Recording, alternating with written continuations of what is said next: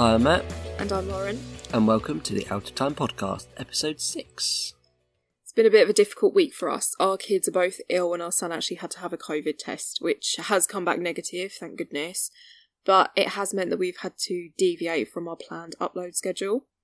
So this week's episode isn't the one we were going to release, but we will be finishing that one up and releasing it next week instead. And as you can tell from today's title, we'll be talking about two unexplained encounters. More specifically, encounters with unidentified creatures. This is something quite different for us. We live in the UK, and although there are a few urban legends mainly around like big cats roaming the countryside, we don't really have any cryptids, so to speak. Unlike the US, it seems, where both of our stories take place. This episode falls much more into mythology, folklore side of the podcast. Yeah, I agree. I think cryptids are just modern folklore, although I suppose there is no definitive proof either way as to whether or not they exist. There are scientists who argue that Bigfoot does exist. Even Jane Goodall did an interview where she said that she believes there may be large, as yet unidentified primates roaming the mountains and forests of North America.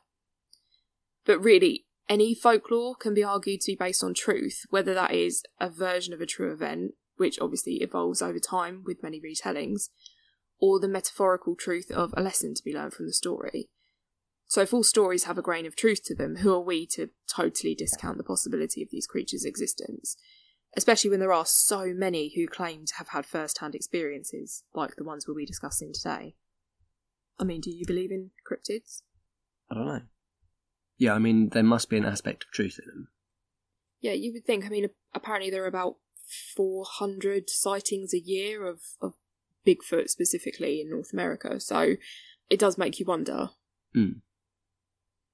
But as we've already mentioned, Bigfoot, that seems like a good place to start. Many names have been given to this creature over hundreds of years that the sightings have been reported. Bigfoot, Sasquatch, Yeti, and one very famous encounter took place in 1924 in an area just to the northeast of Mount St. Helens in Washington, USA.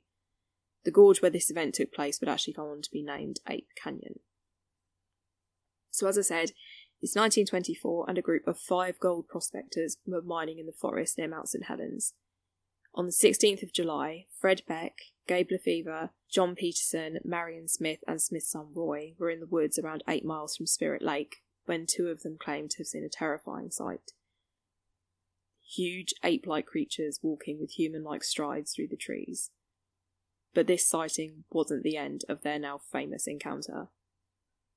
The men would go on to describe the humanoid creatures, or ape men, as standing seven feet tall, weighing an estimated 400 pounds, and covered in black hair. They also offered up more details, saying that their ears were about four inches long and stood straight up, and they had four stubby toes on each foot. I mean, that description is incredibly specific, isn't it? When you compare it to all the grainy footage, blurred photos, and vague accounts that circulate nowadays. Yeah, it is. And I think that what makes me so skeptical is the complete lack of decent quality photographic evidence, especially when everyone is literally carrying around a tiny HD camera in their pockets all the time. Fred Beck actually went on to write a book about these events, and he recalls the, that the group had periodically come across large tracks in creek beds, and they knew that no human could make them. Likewise, they couldn't think of any animal that would be capable of making these huge tracks, the largest of which he states was 19 inches long. That must have been quite unsettling. Yeah, I mean, it would definitely put me on edge. But the thing I find even more unnerving is that for about a week preceding July 16th, they had been hearing what Fred described as a shrill, peculiar whistling coming from a nearby ridge, which would be followed by a similar whistle from another ridge. So, at least two of whatever it is that are making the noise are communicating through this whistling. That's very eerie. Yeah, and Fred said that the whistles would often be followed by a booming thumping sound, just like something hitting itself on the chest. So, instantly for me, at least, that brings to mind the image of like a huge silverback gorilla. But obviously, gorillas don't whistle. No. I mean, I'd be terrified if I heard something like that. I've got, as you know, no outdoors experience. I'm I've not even been camping, and I know that I would feel so exposed. And it's not like we have any huge swathes of untamed wilderness like there are in the US even now. And the biggest difference is the wildlife. And we have squirrels, foxes, badgers, they have bears and wolves. And Bigfoot. Well, yeah, apparently. Do you know what I've always wondered? What is the plural of Bigfoot? Like, is it just Bigfoot? Like, you can have one sheep or several sheep. Can you have one Bigfoot or several Big feet. Bigfoot? Yeah, is it Bigfoots? Big feet? Sasquatches? Sasquai? Yeah. Don't. That's the big unanswered question. I mean, if anyone knows, let us know. Yeah, if there's any cryptozoologists listening, what is the official plural of Bigfoot? So I think it's fair to say that after all this, the men were all a bit apprehensive, although they were quite experienced outdoorsmen and they'd actually been prospecting in this area for six years. But I don't think any normal experiences could prepare you for the events of July 16th. The group had a promising day, and as the light faded, they headed back to the cabin that they had built on the north side of a canyon. The cabin was windowless and really small. It was purely built for functionality as a shelter to sleep in with a fireplace at one end for cooking. There was only one bed in which two of the men could sleep, while the other three had to sleep on the floor. So it's very basic. Fred and another of the men went to a spring that they said was about a hundred foot from the cabin to get some water to cook with, and because they'd seen these large tracks and heard this strange whistling noise, they decided that just to be safe they would take their guns with them. I think that's a very good idea. I think so. and as they're walking to the spring, the man accompanying Fred yelled out and pointed his gun into the woods ahead. Startled, Fred looks in the same direction and he spots something watching them from behind a pine tree in the canyon. It's about a hundred foot away from where they are, and Fred sees it poke its head out just as the other man lets off three shots towards the tree. And this seven foot tall creature covered in dark hair disappears briefly before they spot it again running upright on two legs away into the canyon. Fred then shoots after it another three times. Okay. So they rush back to the cabin, tell the other guys what's happened, and all of them agree that they should just head back to town, which was about two miles away. But it was already getting dark, and if this was some huge predator, they needed to stay safe in the cabin until the morning and then leave as soon as it was daylight. So that was their plan, and they all just laid down and eventually managed to fall asleep. But around midnight, they were all awoken by a tremendously loud thud against the side of the cabin. This impact was so hard that one of the pieces of wood that made up the wall flew off and landed across the chest of one of the men sleeping on the floor. Ow.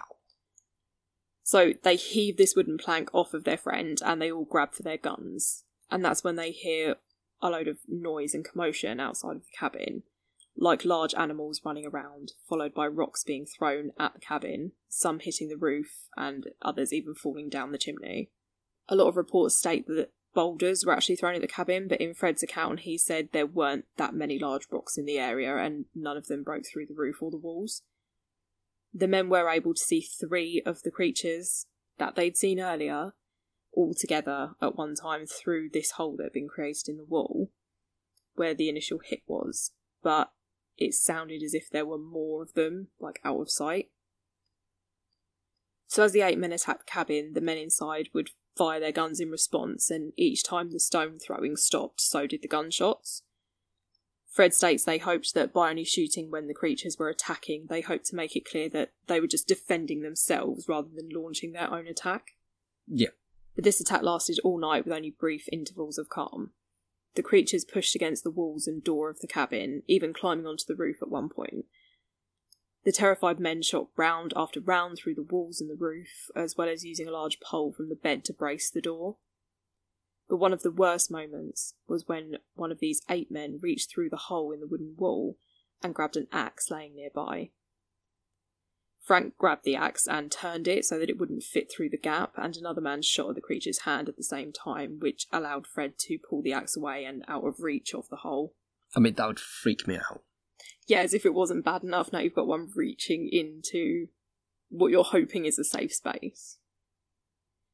So, throughout the night, along with the crashing of rocks against the cabin, the group would hear whistling from the creatures, and even when they did go quiet, when the noise and the rock throwing started again, the creatures were still directly outside, so they were just out there waiting quietly in between these attacks.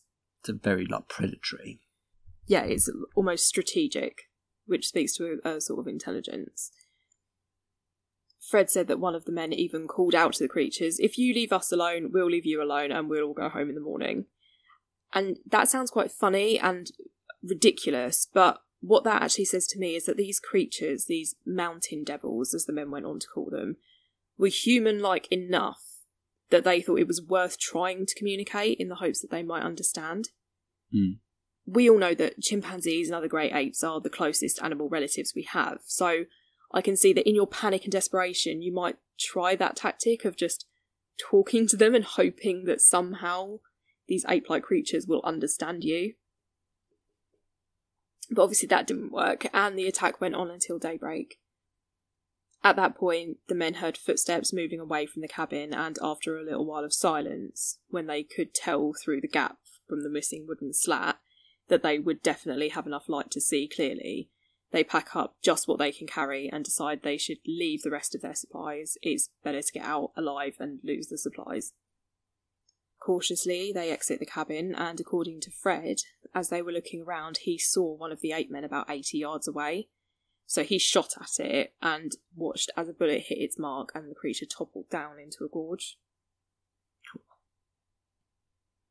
They make it back to town and agree that they aren't going to share the story of the previous night's events with anyone else. But one of the men, who Fred always refers to as Hank, but he does this in order to keep his identity hidden. So we know that none of the men were called Hank, but he Yep. does that so as not to cause embarrassment to him or his family, etc. Um, he, Hank, went to the Spirit Lake Rangers station and told the ranger what had happened because he'd previously told the rangers about the large tracks that he'd seen, and they said, Well, if you find out what it is, then let us know. Hank apparently also told some of his friends, and then the story got leaked to the papers, and as you would expect, it created a lot of interest, and loads of people started visiting the cabin and the surrounding area, hoping to see and hunt these creatures. The original group did interviews with reporters, and Fred states that he revisited the site of the attack with two of the reporters, and that they found tracks but never saw any of the ape men, and they also couldn't find any remains of the one that he supposedly shot and killed. As I said at the start, the area went on to be called Ape Canyon after the attack and hunt that ensued. So, are there large hairy primates roaming the slopes and woodlands of Mount St. Helens? What do you think? Um, well, it's a very strange one because, like I said, there's a very detailed account, and the fact that there's a lot of people in the cabin all experiencing the same thing. Yeah, and their accounts are quite consistent with each other's, although I don't think they've spoken out as much after this initial like search took place and they couldn't find anything. Um, but yeah, when you think of all these stories that you hear, because we've all heard them and, and seen like the footage that a lot of it's been debunked, but footage and photos of you know Bigfoot, it's it's all quite consistent, really. Yeah. but it has been asserted that the rock throwing could actually have been the work of local youths. Until Mount St. Helens erupted in 1980, there was a YMCA summer camp near Spirit Lake, which, as we said, was about eight miles away from the cabin. Apparently, counsellors would take some of the campers on hikes, and often they would throw or roll large rocks and stones down the embankments. It's thought that the narrow gorge could also distort their voices. So, if the YMCA campers and counsellors didn't know that there was a cabin in this particular canyon and they decided to go out and do this activity, could it be that the supposed ape men attack was actually just kids at camp? Don't know. No, Um, if if that's the case, then obviously it would mean that the men greatly exaggerated the events of that night, and maybe the fear contributed to that when they told the story afterwards. But do you really think that even looking up the sides of the gorge in moonlight, it would be easy to confuse some young people with seven foot tall, hairy ape men? I was just thinking the same thing. Yeah. Well, I don't know, and it's certainly a good story, and there are some scary aspects to it. The whistling in particular I find really unsettling and it's very interesting because there are other accounts of Bigfoot encounters that mention whistling and rock throwing is a fairly common theme too. At this point, I don't know anywhere near enough about cryptozoology itself or any of the evidence that there might be to say whether I'm a total disbeliever or not. Well, I'm definitely on the fence with this. Yeah, it's something we might have to look into more. It's compelling. Oh, Even yeah, if it's not true, it's very compelling. Because I think it'd be fascinating to see some tracks. yeah, I suppose with photographic evidence, it's very hard to prove that you haven't created that. Mm. Do you know what I mean? As a hoax. Um, same with plaster casts. If if you've already pre-created it, although there are plaster casts of some that you can actually see the ridges of the foot, so like your fingerprints. Yeah. Yeah, like the ridges on your hands and feet. Um, and that's something that the scientists who do sort of back the existence of Bigfoot, they will say that these ridges are like twice the width of humans. There's a banging outside our window, and I'm really freaked out. I think someone's just having like fireworks down the road or something, but that's It's really so bad timing. anyway, right, let's uh, yeah, let's move on. It's definitely fireworks. Yeah. So we're leaving Bigfoot in Washington and heading over to Maine for a more recent story. One that takes place in Palmyra in 2006. Cryptid enthusiasts are already shouting at their phones about this. So the Martin family moved into Palmyra in 2005 after Eric, the husband and father, had suffered a severe back injury that left him unable to work. His wife Shelley managed to secure herself a job in Palmyra, which was her hometown, and so she, Eric, and their teenage daughter Chelsea moved out to this very small rural town. They also had a son called Sean, but he had already moved out, so he didn't come to live with them. It seems like none of the family really wanted to move, but they had to, in order for Shelley to work and to be able to support her family. Palmyra was cheaper than where they had been living before in Maine, so they were able to get more property for their money. So they moved into a farmhouse which came with a fair amount of acreage. It was really isolated though. There was a long access road, and that led up to a large gravelled area in front of the house, where they would all park their cars. They also had a barn off to the left of the house, and that backed onto a field. But further than that, they were surrounded by a very dense woodland in every direction. See, that sounds so idyllic to me, but it's like I said before, I'm not taking into account the fact that they're in the US and there's some serious wildlife to contend with. And actually, I'm not sure how I'd feel about being so far out from everyone, because help's a long way away, isn't it? Yeah, it is, but I don't think you'd like the idea of a house in the woods much after this. Okay. The barn I mentioned is where Eric kept his guns. He was a hunter, but Shelley hated having guns in the house. She didn't feel safe with them around, so they were locked up in the barn instead. I feel like that might be a mistake. but I do get where she's coming from, though. I, I wouldn't want a gun in our house. But if you were living somewhere like this, Yeah, then maybe I might.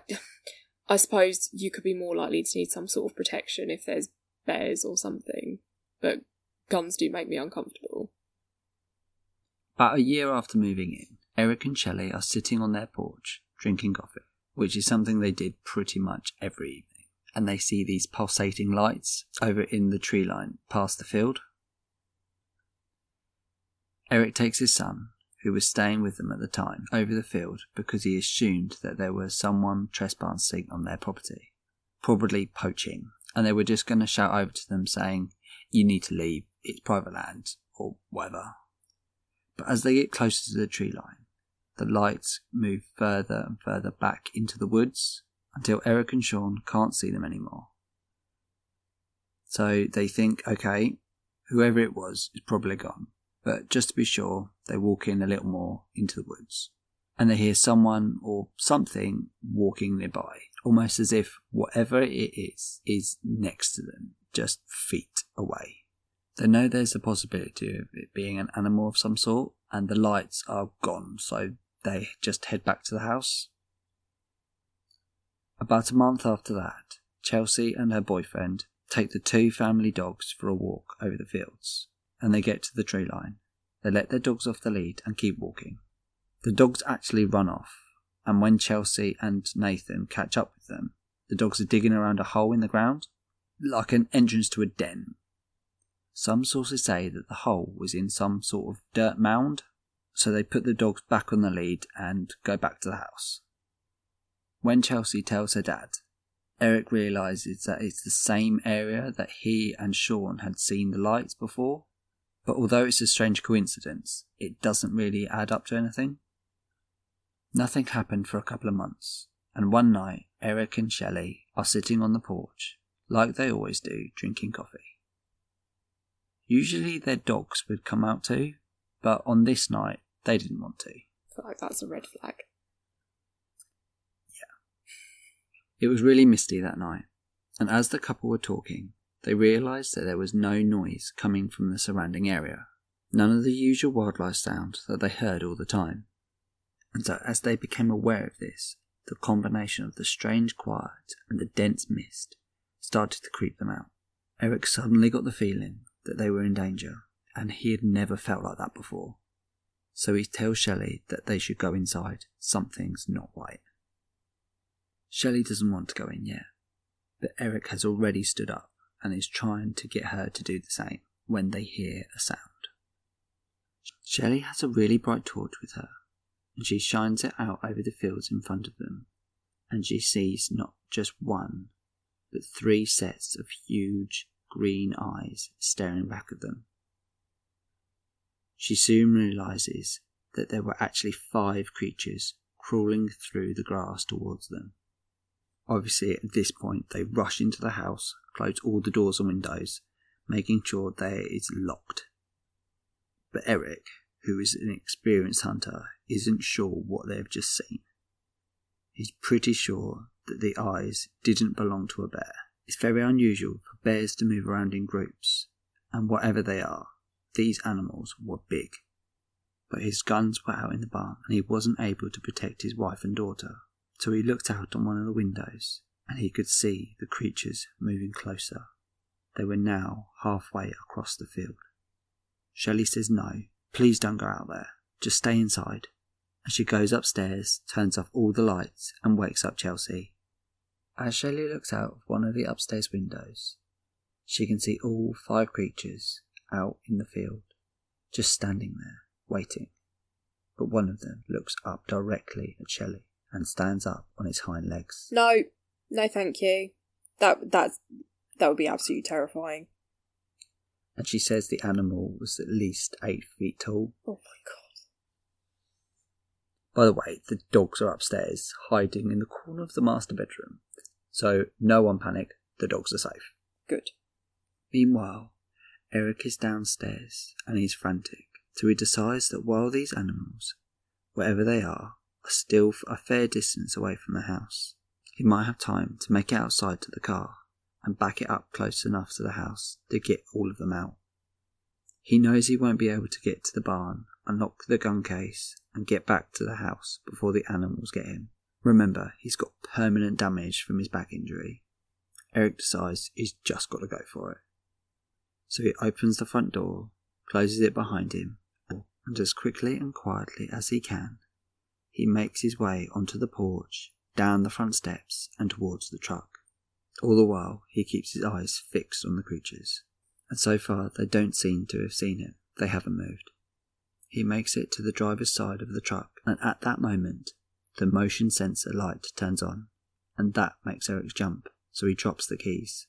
He looks over, and one of the creatures is standing on his hind legs, looking at him, and as he bends down to grab the keys, all five start running towards him.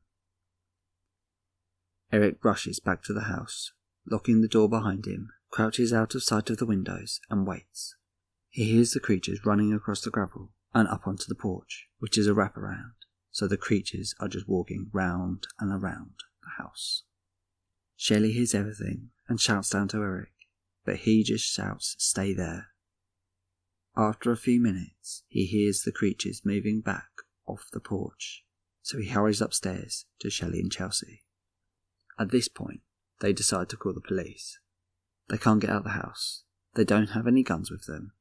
Maybe if someone drives onto the property, the light and noise of the vehicles might scare these creatures off. But as Shelley talks to the police, they basically advise the family to stay inside. Keep the doors locked and it will be fine. Well, thanks very much, police. That's really helpful. Imagine if that was some sort of human intruder. They'd just like, oh, you'll be fine. Just lock it. Just lock Just lock the door, it's fine. So no help is coming. And for the next half an hour, they push heavy furniture in front of the doors, block any windows that they can, before grabbing a small axe and some kitchen knives and going back upstairs. The whole time they were doing this, every time they looked out of the windows, they saw the creatures just sitting on the gravel outside the house. See, this freaks me out about these encounters with so called cryptids or whatever. They just sit and they wait, you know, even in the last one that we've just spoken about. That is not typical animal behaviour. If they're hunting, if they're stalking, yes, they bide their time, but they don't just sit watching you doing all these things and waiting for you to come outside or whatever. It, d- no, Yeah, that's not normal animal behaviour. no. But as they finished barricading themselves into the master bedroom with their makeshift weapons and their dogs, they heard some of the creatures move back onto the porch and started walking around the house again. Family lay on the bed just listening and waiting. Then at least two of the creatures jumped onto the first floor roof. The first floor was bigger than the second floor, so obviously there was some additional roof space, and they were able to walk around the second floor and past the windows which were either side of the master bedroom. Luckily, there were thin curtains over the windows, but every so often, throughout the night, the family would see the creatures walking past the windows, sometimes even stopping and putting their front paws on the ledge. Shelley later described being so scared that they were literally just a thin pane of glass between them and the creatures outside. At different times over the course of the night, they also heard rustling and scratching, as if the creatures were trying to claw their way into the house. This one's worse. This is way worse than the Bigfoot. Finally, as morning came, the creatures left. Eric called their son Sean to come over and help look for tracks and try and work out what these creatures were who had spent the whole night stalking the family in their house. They did find some tracks, but they were huge, with claws to match, and it looked like whatever these were, the creatures could walk on two feet. They also found the long grass stamped down flat and said they could see the morning dew on the window ledges had been disturbed. Shelley said that she managed to get some photos of the tracks, but she had lost them when she'd got a new phone. Are we sure these aren't bears? I'm pretty sure. Well, it's just that a few of the things that you've said do sort of fit with a bear, like standing on its hind legs. They are really tall when they do that, and scratching at potential entry points. They they are things that bears will do. But there were five altogether. Yeah, I, d- I don't know, but do bear cubs stay together after they leave their mum? Or sometimes tiger cubs will actually stay in a group for a little while as they grow before they move on. I, I don't know. I'm just trying to make sense of this. But they wouldn't be able to jump onto the roof though. No, that's true. And I did read an interview with Shelley where she gives a full description of the animals, and she says they were covered in light and very dark brown fur, which was very smooth on their legs and very tufted and wild round their heads. And as we said, their eyes were greenish yellow and very bright. Their ears stuck up about three inches from the side of their heads. They had hunchbacks and thighs that reminded her of kangaroos, with feet that had a long arch and heel like humans. But the ball of the foot that they walked on was like a canine paw with long claws. That's. I can't even picture that in my head. That's bizarre. She also said that you could feel the ground and the house move when they ran, so they were big and heavy. I mean, they sound like some sort of werewolf or hybrid that you would see in a horror film, don't they? Yeah, But did so? Did they ever come back? no. And the family no longer live in the house. They moved as soon as they could. Don't Um, blame them. and they actually moved into Shelley's childhood home. Oh, okay, so they're in the same town, but not in that house anymore. Yeah. And did they manage to get any photos or videos during the night? No. Shelley said in an interview that they tried to take a flash photograph of them out by the pond, but it didn't work, and they lost the photos of the tracks on her phone. See, this is what I mean. Even though this happened in, when was it, 2006, when we all had camera phones, granted they are nowhere near as good as they are now, you would think if you had photographic evidence of something like this, even if it was just the tracks that were left, you'd make sure to back them up or at least uh, keep a copy somewhere. Oh yeah, definitely. But no one seems to do that. No. So I think we've sort of come full circle back to why I'm so skeptical of these stories. Yeah, I mean, it's it seems to me that it's very strange because from the description that she's giving, they were very muscular Yeah. creatures. Yeah, muscular, could walk on two legs. Yeah, very odd. Like I say, is that stereotypical werewolf like like Professor Lupin from Harry oh, Potter? Yeah, that figure that you're getting in your mind. Yeah, and yet it was all night and they couldn't take one photograph out of a window. Would you want to look out the window and be? But they were looking out the windows. Yeah. That's a bit- I don't know. I it's a don't bit know. creepy though, isn't it? It is. So if you enjoyed this episode, then please subscribe and follow us on Spotify.